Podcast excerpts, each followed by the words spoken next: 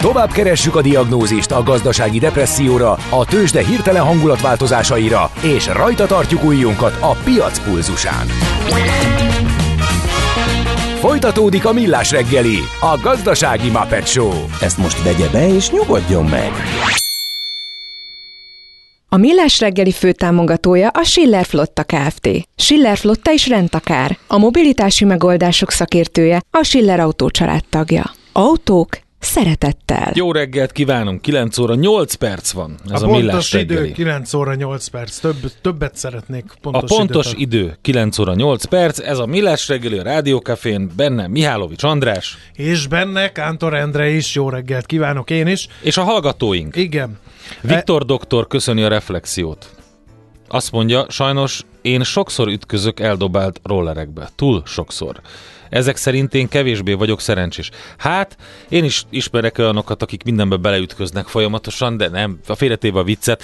Én azt javaslom mindenkinek, hogy, hogy úgy lehet ezt megoldani, hogy proaktívan. Hogyha van egy eldobált roller, érdemes felállítani, és oda támasztani valahova, hogyha nem áll meg magától, vagy egy kicsit félretenni. És egyébként, hogyha mindenki normálisan használná ezeket a járműveket, akkor nem lennének eldobált rollerek. No, egy nagy halom baleset is nehezíti a közlekedést az ég szerelmére. Mindenki nagy Sok körültekintéssel eh, vezessen ma reggel, csúsznak az utak. Baleset az Ülői úton kifelé a Nagyvárad tér előtt, a 17. kerületben a Lőrinci úton, a Bocska István utcánál, a Petőfi hídon, az Irinyi József utca felé a Budai lehajtónál a jobbra kanyarodó sávban, a Kerepesi úton, a Szent Mihály útnál befelé a külső sávban, az Alkotás utcában kifelé, a Nagyenyed utcánál, és ha mindez nem lenne elég, még baleset van a Dózsa György úton is, a Váci út felé a Hősök terénél a belső sávban, úgyhogy mindenki nagyon figyeljen oda. Addig mi pedig... A Stones muzsika az új Reflektor magazin volt, írja az orvos. Köszönjük szépen, tehát nem a felkínálom, hanem az új Reflektor magazin.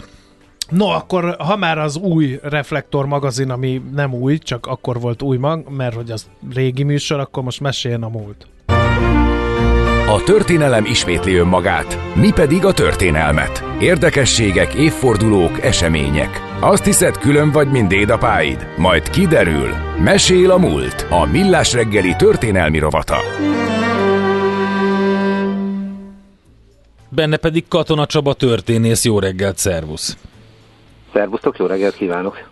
Nem sokat tudunk a kattarói matrózlázadásról, azon kívül, hogy volt kattaróban egy matrózlázadás. Én megnéztem a, az, á- a történelem könyveimet, és ilyen amit találtam be- benne, az így említik a legtöbb helyen, ahol meg így beszélnek róla, ott így, így, így ilyen kicsi, kicsit masszatolás van, mint hogyha egy ilyen, ilyen elhallgatott, meg, meg nagyon sok vitatott pontja volt ennek az egésznek, hogy pontosan mi történt, Nem akarom elbagatelizálni, de ez nem az volt, hogy egy, egy kocsmába kezdődött, és azért nem emlékszik rá senki rendesen, ugye? Mert ez mégiscsak matrózok.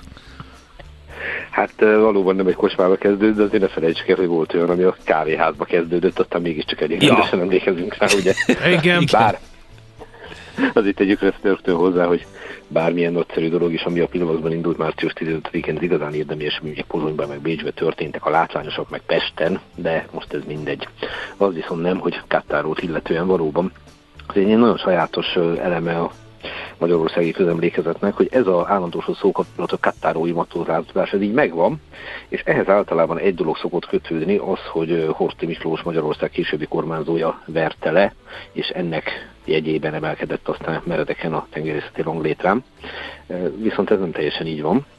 Egyfelől, Másfelől pedig, hát miről is szólt az egész kattárói matróz és miért tudunk róla keveset, hát például azért, mert remekül bele lehet abba kapaszkodni, mind jobb, mind bal oldalról, hogy legendát gyártsunk belőle. Hát ez sikerült is, ugye a szocializmusban, mint az éred, ébredő munkásmozgalom eh, egyik mérföldköve Abszolút. volt ez a kattarói matrózázadás, hogy azt mondták az elnyomott szegény tengerészek, a rajtuk uralkodó tehetségtelen arisztokrata tiszteknek, hogy elég volt, és hogy jogokat a matrózoknak és rajtukon, rajtuk keresztül a munkásoknak, és ugye 1917 77-ben, eh, a nagy októberiben is egy csomó matróz volt benne. Hogyne hogy ne, és ennek a hatását egyébként ne is vitassuk el, csak ez nem ennyire vegytiszta történet. Ugye megjelentek itt vörös zászlók is itt a Kattárói matózározás során, de ezt az egészet úgy leírni, hogy a szervezet kommunizmus dicső derékhada fogta magát, és azt mondta, hogy elég volt az arisztokraták gonosz uralmából. Ez egy ideológiával, hát mondjuk úgy, hogy erőteljesen nyakon öntött értelmezés. Eh, például a kokáért eh, az a sok, azok a vezetői annak az átadásnak, akik az élére álltak, azok között például megtaláljuk az Anton Szeszán nevű zászlóst, aki közvetesen dalmát nacionalista volt, ami nehezen egyeztethető össze az internacionalizmussal. És egy példa, de hát annyira bizonytalan, hogy hogyan működtek ezek a dolgok, hogy egy másik vezér, vezető emberek a nevét megemlítsem, Antol Grabovjecki, hát mai napig vitáznak, hogy ő lengyel vagy ukrán. Őt meg már nem tudjuk megkérdezni. Úgyhogy mm-hmm maradjunk annyiban, hogy elég bonyolult és összetett történetről beszélünk. Na, természetesen... És mi bajuk volt a matrózoknak? Ez az, ezt akartam kérdezni. Mert, mert egyre a inkább visszakanyarodunk a rúmhoz, szerintem. Ez a, majdnem a matrózok barkóbámhoz kanyarodtunk vissza a rúm révén. De jó, de tényleg, tehát mi, mi, miért, miért lázadtak ők fel? Háborúba álltak, gondoljunk bele mióta. Tehát ugye Kattár volt a mai Kotor, a Montenegro egy nagyon jól védhető öböl, és ez kb. 5000 tengerész mozgatott meg ez a ez a felkelés, és több mint 300, 300-400 közé tehető azoknak a száma, akiket aztán eljárás alá vontak. Hát miről volt itt szó? Alapvetően elég sok minden keveredett össze. Kezdjük mindjárt ott, hogy a háború negyedik éve zajlott. Azért háborúzni egy napig se jó, két napig se jó, de amikor már nem tudom, hanyadik évben vagyok szolgálatban, ráadásul ez a háború elveszni látszik, az ellátás folyamatosan romlik, a hangulat finoman fogalmazva nincs a tetőfokon, esnek el a bajtársaim, folyamatosan hallom a, a híreket arról, hogy nem fogjuk megnyerni ezt a háborút, ezt a iszonyatos feszültséget szerintem mi elképzelni nem tudjuk, és akkor mindennek a tetejébe bejön még az a dolog, hogy hát egyre inkább romlik az ellátás. Értem ez alatt a a bérezést, értem ez alatt a, a ruhát, értem ez alatt az élelmezést, tehát amikor minden, de minden szorít hosszú-hosszú-hosszú évek óta, amikor nézzük egy-egy filmet, ahol egy-egy ilyen jellegű feszültségnövekedést egy-két órába foglalnak össze, képzeljük el ezt a valóságba évek alatt. És akkor mindenek tetejébe januárban, 18-ban, 2018-ban Bécsújhelyről elindul egy általános sztrájk hullám, ami ötvöződik uh, ilyen békével kapcsolatos jelszavakkal is uh, teljesen érthető módon ennyi idő után. Tehát itt nem az történik, hogy Kattáróba kirobban valami, és az ilyen epicentruma lesz valamiféle megmozdulásoknak, hanem Kattáróban is történik megmozdulás. Ez egy más kérdés, hogyha a katonák fordulnak szembe tisztjeikkel, és itt haditengerészetről beszélünk, az mindig látványosabb, és hát sokkal durvább dolognak számít, mint ha a civilek mennek ki tüntetni. Na most mindenek tetejében még bejöttek egyéb dolgok is, mert itt keveredik minden mindennel. Egyrészt ugye a Wilsoni üzenetek, tehát Wilson amerikai elnöknek a bizonyos pontja is hatást gyakoroltak természetesen a gondolkodni tudó matrózokra, mert voltak ilyenek is, tehát bármennyire jól hangzik ez a legenda, hogy a matróz buta és erős, azért nem csak ilyen emberek voltak itt. És hát, De mit üzent Wilson, is, ami ennyire megmozgatta ezeket a ma- derék matrózokat? Hát például a népek rendelkezési jogát. Uh-huh. Aztán ugye a béke. Ez a kettő már önmagában elég, tehát ha kiindulunk abból, hogy a háborúból nagyon-nagyon elegünk van, és a béke felé el lehet mozdulni az egyik nagy hatalom üzenete, vezetőjének üzenete által, másfél pedig az a népek önrendelkezési joga, ez akkor, amikor a 19. században megizmosodott nacionalizmus iszonyatos erővel feszíti az embereket, így természetesen a matrózok egy részét is. Akkor ezt az egészet megnézzük, akkor láthatjuk, hogy ez az egész elképesztő mennyiségű hatás, ellenhatás, akció, interakció, mindez országból fölrobban, Kattáróba. Tehát nagyon ritkán fordul elő, hogy a tengerészek fogják magukat, és egész egyszerűen lefogják a parancsnokaikat, fegyver fognak. Hát konkrétan a Alexander Hanza ellentengernél elfogták, aki aki ott volt a hajón, és egyébként mellett neki fogalmazták meg a követeléseiket. És hát érdemes megnézni a követeléseiket, ezt viszonylag egyszerű összeszedni, ugyanis egész egyszerűen írásban összefoglalták, hogy mit szeretnének. És ebben például ilyeneket látunk, hogy intézkedéseket kell tenni egy azonnali általános béke megkötésére. Szerintem ez maga az alapüzenet. És ebbe szerepel a népek önrendelkezési joga, szerepel a lojális válasz jegyzékére, demokratikus kormányformák, ez volt ugye a nagy általános részleg, és amit konkrétan akartak, és ezt egy percén ne felejtsük el, ez talán ez a legfontosabb a rendkívül kiszolgáltatott helyzetben levő matrózok esetében. Azt, azt írják a következőt, hogy több és hosszabb kimenőt szeretnének Aha. kapni. Két havonta Hát 31 a elfáradtak, elfáradtak. Nem volt Hogyne. ugye, tehát pénz, eh, szabadidő, méltányos körülmények, belefáradtak a háborúba, a, a, az állandó eh, bizonytalanságba. Egyre kevesebb Igen. lett a rum, ugye hallhattuk az ellátási nehézségeket. Minden, igen. Hát idézném az egyik legfontosabb követelési pontot, ami majdnem olyan súlyú, mint a teljes leszerelés, kérem szépen, úgy a tisztek, mint a legénység jobb dohányellátása. Na ugye. Á, igen, előjönnek. Tehát végül is emberek, emberek. De nem lehet azt mondani, hogy így kirekesztők lettek volna, tehát nem azt mondták, hogy nem csak a saját követeléseiket fogalmazták meg, hanem lám-lám, még a tisztjeik érdekét is tekintetbe vették a matrózok.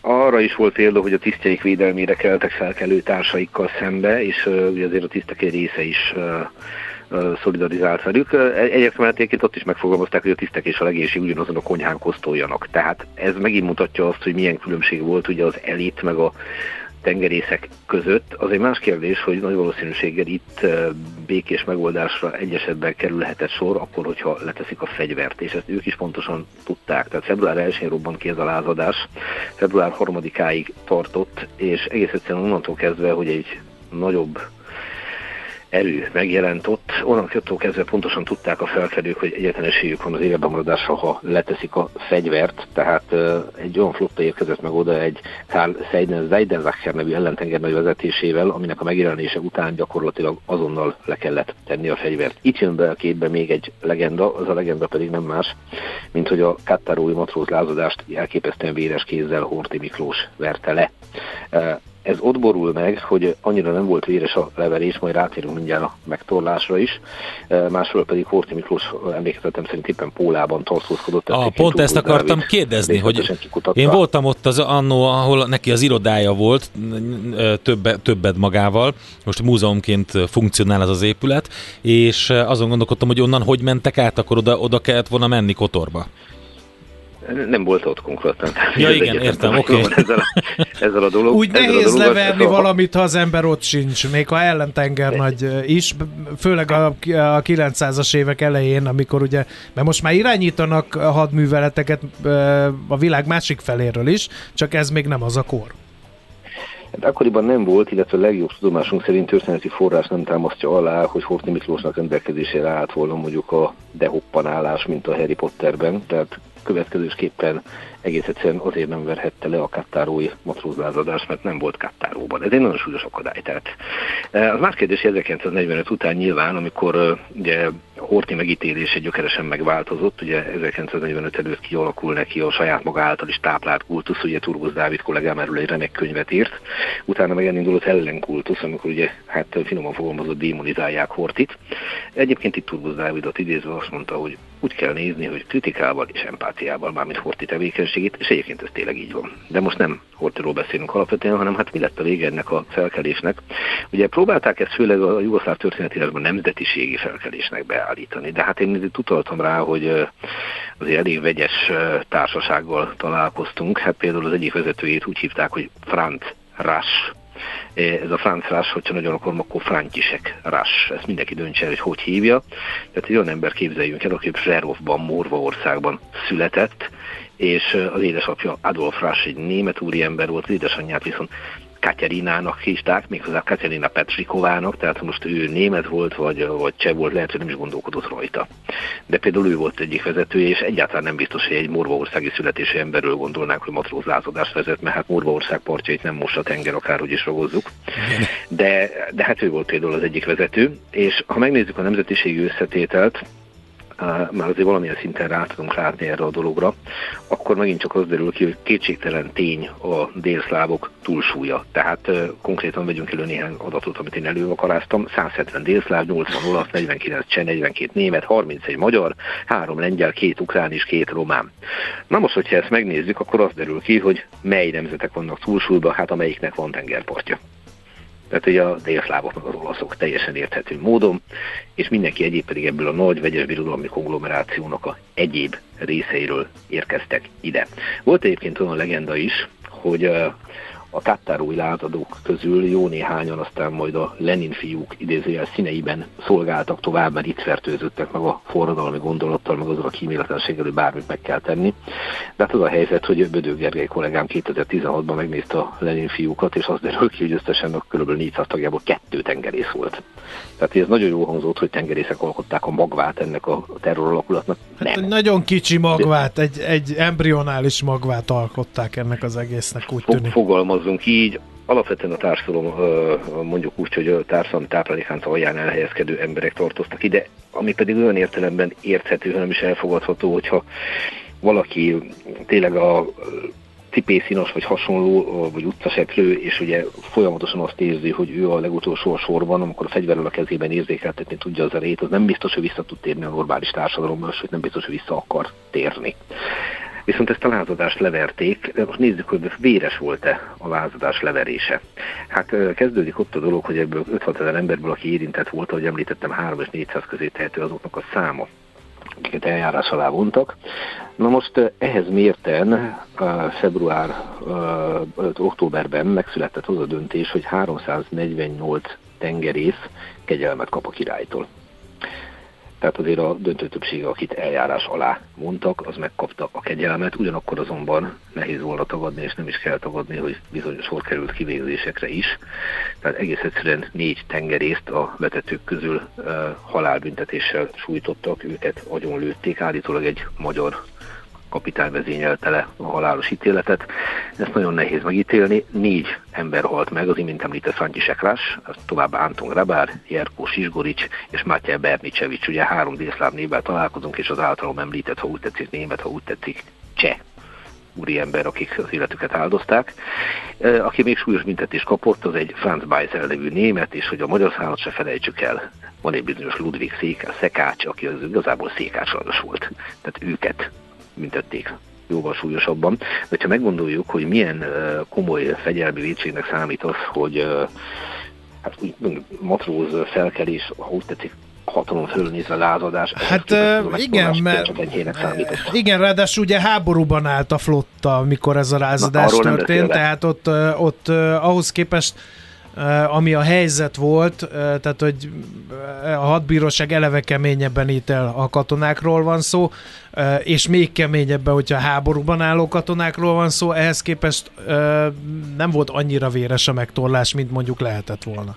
Abszolút. Tehát két börtönbüntetés, négy kivégzés. Természetesen minden élet pótolhatatlan, tehát egy kivégzés is sok, ezt ne vitassuk el, de valószínűleg itt a hadbíróság figyelembe vette a háborús helyzetet, és ugye nem akarta a kemény kész politikáját alkalmazni, hogy az aztán ki tudja, hogy hova vezethetett volna.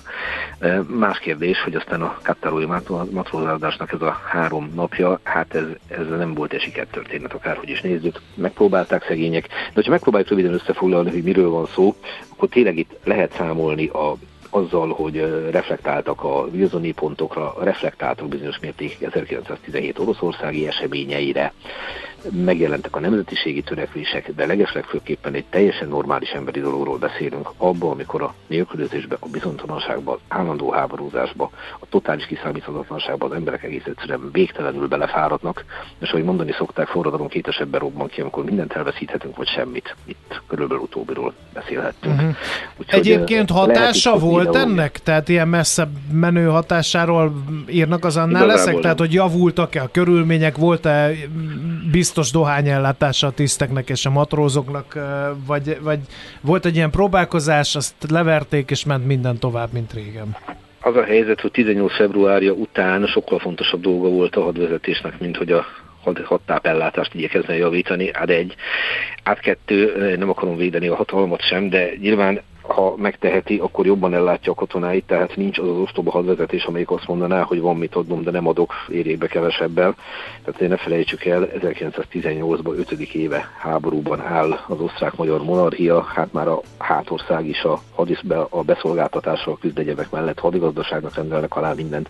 Nem véletlenül villámháborúra rendezkedett be annak idején a német birodalom meg a monarchia, mert pontosan tudták, hogy hosszú távon el fogják veszíteni a háborút, és az a bizonyos szöveg, hogy mire a falevelek lehullanak, ez nem jött be. Szóval addigra már nem arról volt szó, hogy nem akarják ellátni jobban a hadsereget, hanem egész egyszerűen nem tudták. Ez viszont semmit nem változtatott uh-huh. azon, hogy az elégedetlenség, a nélkülözés micsoda elkeseredést tudott szülni. Igen. Jó, hát nagyon izgalmas beszélgetés volt. Lám tudunk a kattarói matrózrázadásról is sokat beszélni, hogyha, hogyha az ember veszi a fáradtságot és utána nézennek. Ezt spóroltad meg nekünk, hogy elmondtad mindezt. Nagyon Értem, szépen köszönjük. Érdemes utána olvasgatni, és egyetlen gondolat még hozzá, mai napig lehet találkozni azzal a legendával, hogyha megpróbálta volna az ellenállást a magyar hadsereg, ugye 1918-ban, vagy akár később, akkor sikerült volna Trianon megakadályozni, vagy legalábbis nem végrehajtani el nem tudjuk képzelni, hogy azok a katonák milyen mentális állapotban voltak addigra. Tehát amikor valaki úgy képzeli el, hogy a magyar hadsereg itt áll, harcra készen, öt év háború után, és alig várja, hogy Csupa harcedzett, tűzszemű veteránnal, a, a, de hát közben ők meg ugye a lövészárok háború, ami addig egy őrjítő volt, tehát teljesen más másra voltak berendezkedve. Egyébként, ha már itt tartunk, nézzük meg a Netflixen, drága hallgatók, a nyugaton a helyzet változatlannak a legújabb Oscar feldolgozását. Díjra Oscar díjra jelölték. Nem tudom, Csaba, te láttad de az első is nagyon melbevágó volt, az első feldolgozás, de ez még jobban fókuszál a lövészárok háborúnak az iszonyatára, ha lehet ilyet Hadd mondani. Idézem, Csikány Tamás tábornok, hadtörténész barátom, aki mindig elmondta, hogy amikor ott van a lövészáróban valaki a háborúban, akkor lehet idealista módon jön ki, mert azt hiszi, hogy majd ott dicső küzdelmet fog folytatni Istenért, hazáért, csá, császárért, dicsőségért, becsületért, barátságért, szerelemért, de ott, ott a lövészáróban ott nem lesz senki, akire számított, mert ott nincsen Isten, meg haza, meg császár, meg szerelem, meg becsület, hanem csak a bajtársa van. És hogy miért küzd ilyenkor egy katona? Azért, hogy életben maradjon, meg a bajtársaiért, akikre egyedül számíthatott. Igen, és ez azóta is jellemző minden háborúra ahogy, ahogy olvasom a visszaemlékezéseket mondjuk Irakról vagy Afganisztánról. Nagyon szépen köszönjük Csaba az információkat, és akkor jó munkát, meg szép napot neked. Köszönöm a figyelmet, nektek pedig további jó munkát, sziasztok! Katona Csaba történésszel beszélgettünk a, az elhallgatott, vagy hát kicsit elfeledett matrózlázadásról. 1918. február 1-én volt a katarói matrózlázadás. Mesél a múlt. Történelmi érdekességek, sorsok, életutak a millás reggeliben. Rádiókafé. Van barátod. Tőzsdei hírek és befektetői infók a Rádiókafén az Equilor befektetési ZRT elemzőjétől. Equilor. 30 éve a befektetések szakértője. Vonal, a vonal túlsó végén, a vonal túlsó végén, a vonal túlsó végén pedig Deák Dávid üzletkötő. Előbb kerültél adásból, mint én magam. Mit szólsz hozzá? Nagyon király, megyeget ez az adás ezért és rendesen. Na, szóval mi hír a tőzsdén, hogy nyitottunk? Ugye tegnap, ahogy a zárási eredményekből láttuk, nagyon megütötték a Budapesti értéktőzsdét, gondolom, hogy a hitelminősítők miatt. Ma milyen a hangulat? Sziasztok, üdvözlöm a hallgatókat. Ma egy picit mondhatni, hogy iránykereséssel indul a Budapesti értékös, de 1,1%-os mínuszban a Bux Index 45.603 ponton áll, meglehetősen alacsony forgalommal 412 millió forint volt eddig a kereskedés, és hát ami ezért talán egy picit meglepőbb is, hogy ugye az OTP-t is reggel leminősítették, az a Standard Poor's gyakorlatilag ugyanígy egy szintet rontotta hitelminősítési osztályzatán az OTP-nek, de a hazai bankpapír árfolyama egyébként erre meg se rezdült, igazából 3,1%-os mínuszban 10.970 forinton kereskedik, hogy úgy látszik, hogy a tegnapi ország adósság leminősítés az bőven elég volt neki abba, hogy irányba álljon, és egyébként a blue chipeink közül a MOL emelkedni tud 4,1%-os pluszban 2714 forinton áll, és 2,1%-ot csökken a Richter is, 8050 forint, és 2,1%-ot meg a Magyar Telekom emelkedik, 372,5 forinton uh-huh. kereskedik ebben a pillanatban. Oké, okay, mi a helyzet a devizapiacon? A forintnak milyen napja van, milyen napkezdete van legalábbis, mert a napot eddig, még nem tudhatjuk. Eddig nagyon jól kezd a forint, ismét 390 alatt az euróval szembeni jegyzés, egy euróért jelen pillanatban 389 forint 65 fillért, egy dollárért pedig 360 forint 30 fillért kell fizetni a bankközi devizapiacon. A jó napkezdés már azért is jó hír, mert a tegnap esti kereskedés óta azért látunk egy, egy közel százalékos dollár erősödést a főbb devizákkal szembe, az euró-dollár kereszt 1,0815, és ennek ellenére sem tudott nagyon gyengülni a forint, úgyhogy ez mindenképpen pozitív így reggel 9 Igen. óra 36 perc.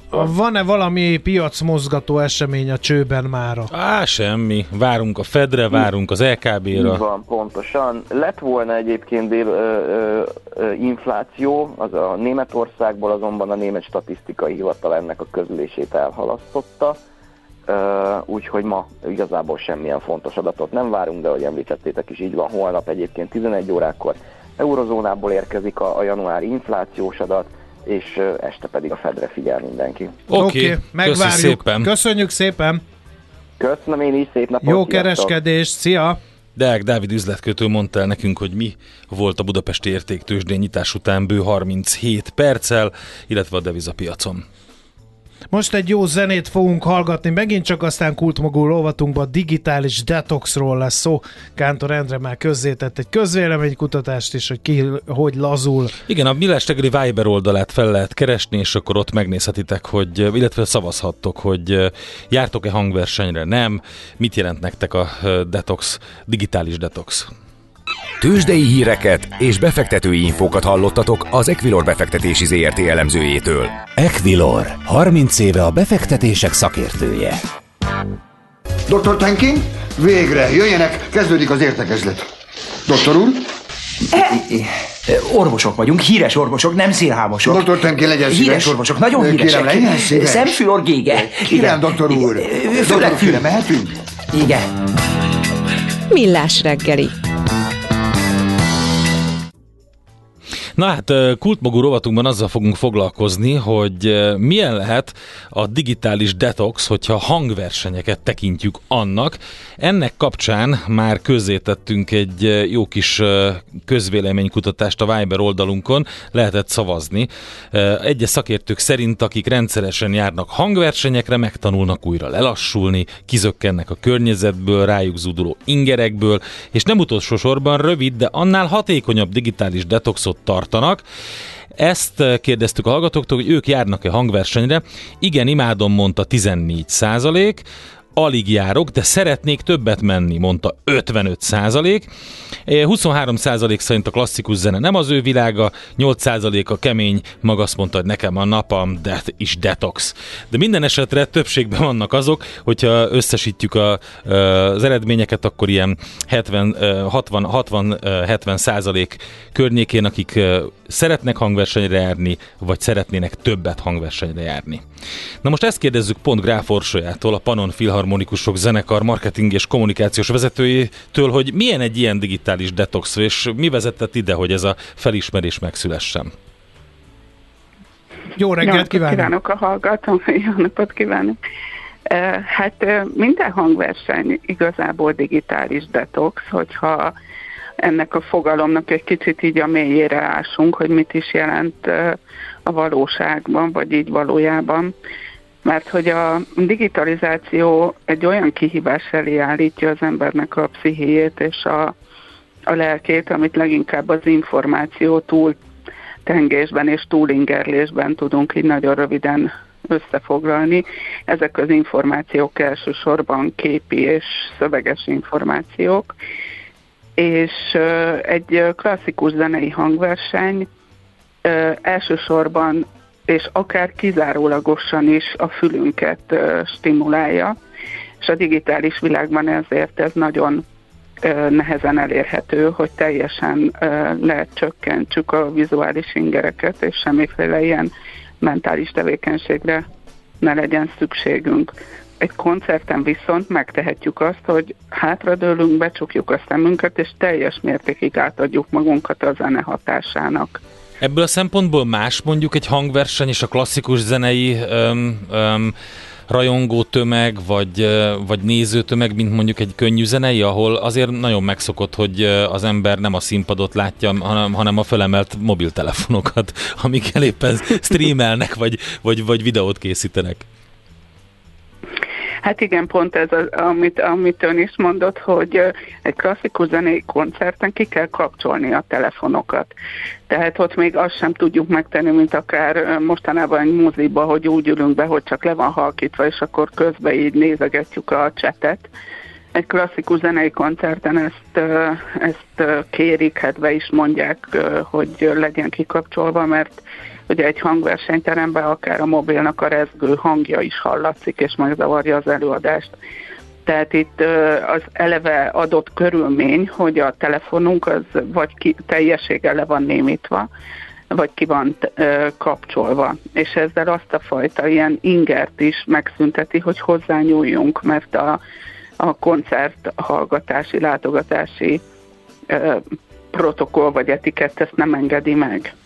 És uh, ez igen. a fajta ilyen késztetés, bocsánat, tehát ugye a magának a, a detoxnak az is a, a lényege, hogy, hogy el tudunk teljesen valamitől szakadni.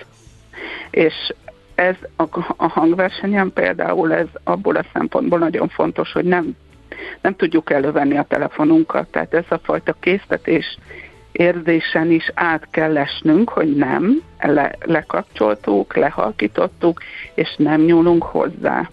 És átadjuk magunkat a jelennek, és nem egy másik térben, egy másik időben, egy másik dimenzióban szeretnénk lenni, mint ahol vagyunk, hanem ott szeretnénk lenni, abban az időpillanatban, azon a helyen, ahol vagyunk. És ez önmagában a figyelem koncentrációt is nagyon tudja, hogy mondjam, nem is az, hogy fejleszteni egyszerűen, csak így helyre billenteni azt az egyensúlyt, amire valójában szükségünk lenne, és azt, hogy a jelenben megéljük annak az örömét, hogy valamit ott helyben csinálunk. És ehhez jön még az, hogy mondjuk ezt egy komoly zenei koncerten tesszük, mert hogy ugye arról már mi is beszéltünk a műsorban korábban, hogy a komoly zenének ráadásul bizonyítottan pozitív egészségügyi hatása is vannak, ugye? Tehát ez a kettő így, a digitális detox és még ráadásul a pozitív egészségügyi hatás együtt hathat. Így van, ez egy kettős pozitív hatás. Ugye a digitális detoxnak az nagyon fontos eleme, hogyha le is tesszük a, a, a, a telefonunkat, vagy, a, vagy ugye megvonjuk magunkat a képernyőtől, hogy hogy tehát ne egy vákumba kerüljünk, tehát ne azt csináljuk, hogy azt nem csináljuk, de nem csinálunk semmit, mert ott nagyon nehéz megállni, hogy visszalépjünk abba a térbe hanem azt az időt, amit, amit nem a digitális térben töltünk, azt kitöltsük olyan alternatív programokkal, amik ugyanúgy örömet tudnak nekünk szerezni, csak nem a digitális térben szerzik ezt az örömöt. És aztán egy, még egy következő lépés az, amikor esetleg már eljutunk arra a pontra, vagy visszajutunk arra a pontra igazság szerint, amikor képessé válunk arra, hogy például úgy ne nyúljunk a telefonunkhoz, hogy közben nem is csinálunk semmit, csak esetleg merengünk a felhőkön, vagy nézelődünk. Tehát azért ez egy ilyen fokozatos elvonást jelent. A komoly zenei hangverseny abból a szempontból egy teljesen ö, unikális ö, tere a digitális detoxnak, hogy egyszerre hozza létre azt a teret, ahol ahol mi a belső fantáziánkkal, a belső képeinkkel tudunk együtt lenni, ugyanakkor a zene, mint egy ilyen fizikai létező, akkor is hat ránk, és hat az érzésvilágunkra, a stresszintünkre, a, a, a mentális állapotunkra, hogyha mi esetleg egyáltalán nem is értünk a zenéhez, vagy azt mondjuk, hogy ez nem a mi világunk, mint amit a, a hallgatók is némelyik visszajelzett. Tehát, hogyha ő úgy tekint a komoly zenére, hogy lehet, hogy zeneileg, esztétikailag nem az ő világa, mert egy másik műfajt jobban kedvel, akkor is tud a komoly zenére úgy tekinteni, mint egy ilyen felfrissülő a, a, a szellemi és a lelki világát megtisztító fizikai hatásra. Mert hogy a komoly zene igazából ezt csinálja, a rendkívül struktúrát, rendkívül összetett. Tehát nem, nem is tudjuk, és nem is kell, hogy tudatos legyen, hogy tudjuk azt, hogy mitől és hogyan hat uh-huh. ránk. Ettől még ő elvégzi azt a hatást, amit várunk tőle még hogyha nem is feltétlen esztétikai élményt jelent némelyeknek. Igen. Ez Most életkor ugye... függő? Tehát, hogy, hogy kinek kell detoxikálódni? Tehát elsősorban a fiatalokra van ez célozva, vagy, vagy nem életkor függő ez a dolog? Igazából a maga a komoly zene az nem életkor függő, a csecsemőktől egészen a, az, az idősekig mindenki megtalálja benne a saját ö, örömét. Az a, a program, amit mi indítottunk, az egy nagyon tudatos program, hogy a fiatalokat, a, a 6-tól 18 éves korú gyerekeket Budapesten, a Műpában és Pécsen a Kodály Központban is beengedjük díjmentesen a koncertekre. És tesszük ezt azért, mert egyrészt, hogy ők maguk és az ő koncertre hozásuk ne jelentsen anyagi terhet a szülőknek, tehát ne ez akadályozza meg őket abba, hogy elhozzák a gyerekeket, tudjon együtt lenni a család, és azért is, hogy ez tényleg egy olyan alternatív program tudjon lenni, ahol, ahol a gyerekek megélik azt, hogy leteszik a telefont, és még akkor is jó. Tehát, hogy nem maradnak ki semmiből, nem történik semmi olyan, ami, ami a számukra e, hiányt keltene, hanem ott egy pozitív energiában részesülnek, a, akár a, azzal is, hogy együtt vannak egy olyan közösségben, azért ezer embernek a műpában is, meg Pécsen is ezer embernek az energiája, amit ott a közönség és a zenészek együtt összehoznak, az a katartikus élmény, a taps viharra, az elcsendesülés, a, olyan piánók, ahol így a levegő nem rezdül, és aztán ilyen hatalmas nagy hangerejű effektek, ami nem a hangosításnak köszönhető. Tehát itt ez, is nagyon fontos, hogy az akusztikai térben nem gépek hangosítják fel a hangokat, hanem teljesen természetes létükben halljuk a hangokat, és azok a hangok fizikálisan úgy hatnak ránk, ahogy. Nincs felerősítve, nem egy, nem egy ö, egy, egy fizikai felerősített hangerővel találkozunk, Világos. hanem a természet hangjával. Világos. Ugye ön a, a Pannon Filharmonikusok marketing és kommunikációs vezetője egy komoly zenei, zenekar, az miért tűz ilyet a, az ászlajára, hogy akkor digitális detox, és beengedem a fiatalokat e, ingyen e, feltöltődni kvázi, e, detoxikálódni ez, e, ennek a kortünetnek a hatásai alól?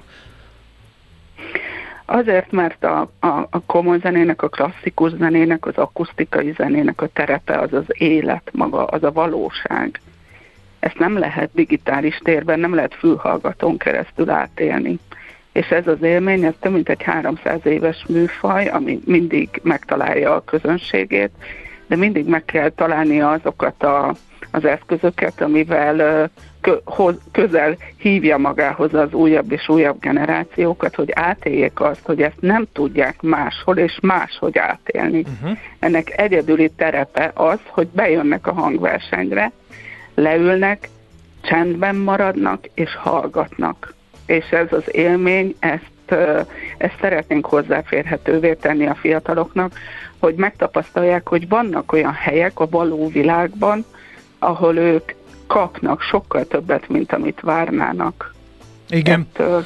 Egyetlen egy kérdés maradt a végére, eh, hogy hol lehet ilyen digitális detox koncerteken eh, részt venni? A Pannon Filharmonikusok hangversenyein, a Műpában, uh-huh. illetve a Pécset a Kodály Központban lehet ilyen díjmentes jegyeket, bérleteket kérni a 6 18 éves korú fiataloknak. Nagyon szépen köszönjük, nagyon klassz kezdeményezés, ezért tartottunk fontosnak mi is, hogy beszámoljunk róla, és nagyon-nagyon sok sikert hozzá. Köszönjük szépen. Köszönjük. Köszönjük. Viszont hallásra. Viszont hallásra. Csókolom a kezeit. Azt mondja kedves hallgatónk, hogy sziasztok, most már szerencsére vannak olyan könnyű zenei koncertek is, ahol tiltják a mobil használatot. Ilyen volt például a Tool, ugye bekerült a sajtóba is azzal, hogy a e, ismert magyar zenekar gitárosát kivezették, mert hogy koncerten megnézett valamit a telefonján, és ilyen botrány lett belőle. Nem szabad elítélni a vicces zenét, sem létezik élet a komoly zenén kívül is, írta egy másik kedves hallgató. Kösz. Ezt akartam mondani, hogy, hogy valóban digitális detoxnak minősülhet, nekem több ilyen élményem volt, volt. A Brass Against is ilyen volt az akváriumban, de hogy teljesen más műfajt mondjak, ami egy kicsit jobban rímel az elhangzottakra, a muzsikásnak a születésnapi koncertje az A38 hajón, de rengeteg ilyen élmény volt van. Volt a Betyár nóta? Um, hát most így erre nem emlékszem, így, így utólag, vagy ilyen ennyi év távlatából, de most megint lesz nekik um, idén egy nagy koncertjük, úgyhogy érdemes figyelni.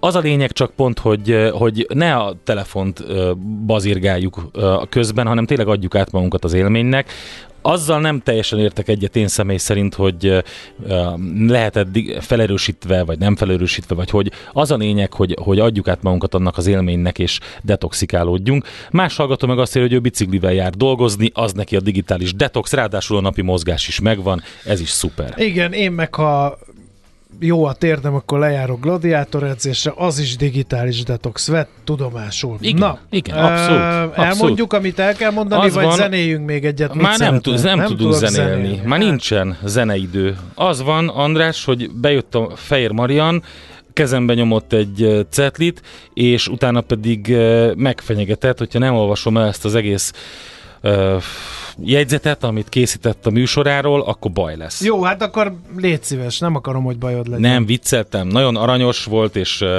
kinyomtatta nekünk a témáját, mert neki most el kellett rohannia, de jön, és tízkor pontban jön, a pont jókor, mégpedig dr. Fekete Andreával, aki egy külföldön is elismert kutató orvos, mégpedig a szöveti hegesedés kezelését célzó nemzetközi szabadalom feltalálója, és ő egyébként a Semmelweis Egyetem gyermekgyógyászati klinikájának a docense, számos rangos tudományos díj birtokosa is, és hát, hogy arról fog, tehát ő orvosként végzett, gyerekgyógyászként praktizál már régóta, két évtizede pedig vezeti a cukorbetegséghez kapcsolódó vesekárosodás hátterét vizsgáló kutatócsoportot, úgyhogy elképesztő sok mindent csinál. Igen, például uh, posztgraduális képzésben is tanít, illetve van startup cége is, úgyhogy ő aztán tényleg nem unatkozik uh, ügyvezetőjeként, és több gyógyszerfejlesztési szempontból is fontos szabadalom is már a nevükhöz fűződik. A Covid okozta tüdő hegesedés kezelésére szolgáló új terápia, ők már klinikai fázis második szakaszában van, azaz 60 főn tesztelték az általuk fejlesztett készítményt. Ez nagyon fontos. Nem sokára most igen. publikálják, hogy milyen eredménnyel, illetve, ha már ugye digitális detoxról beszéltünk, a sport is nagyon fontos a, az ő életében. Teniszezik, síel, és három gyermek édesanyja. Na hát ő a napembere. Szerintem, uh, amit mi most itt kevcsinálóként csak felsoroltunk néhány gondolatot, az hát már a, igen, ennek a napembere. Az már mind lehetne egy órát igen. beszélgetni erről.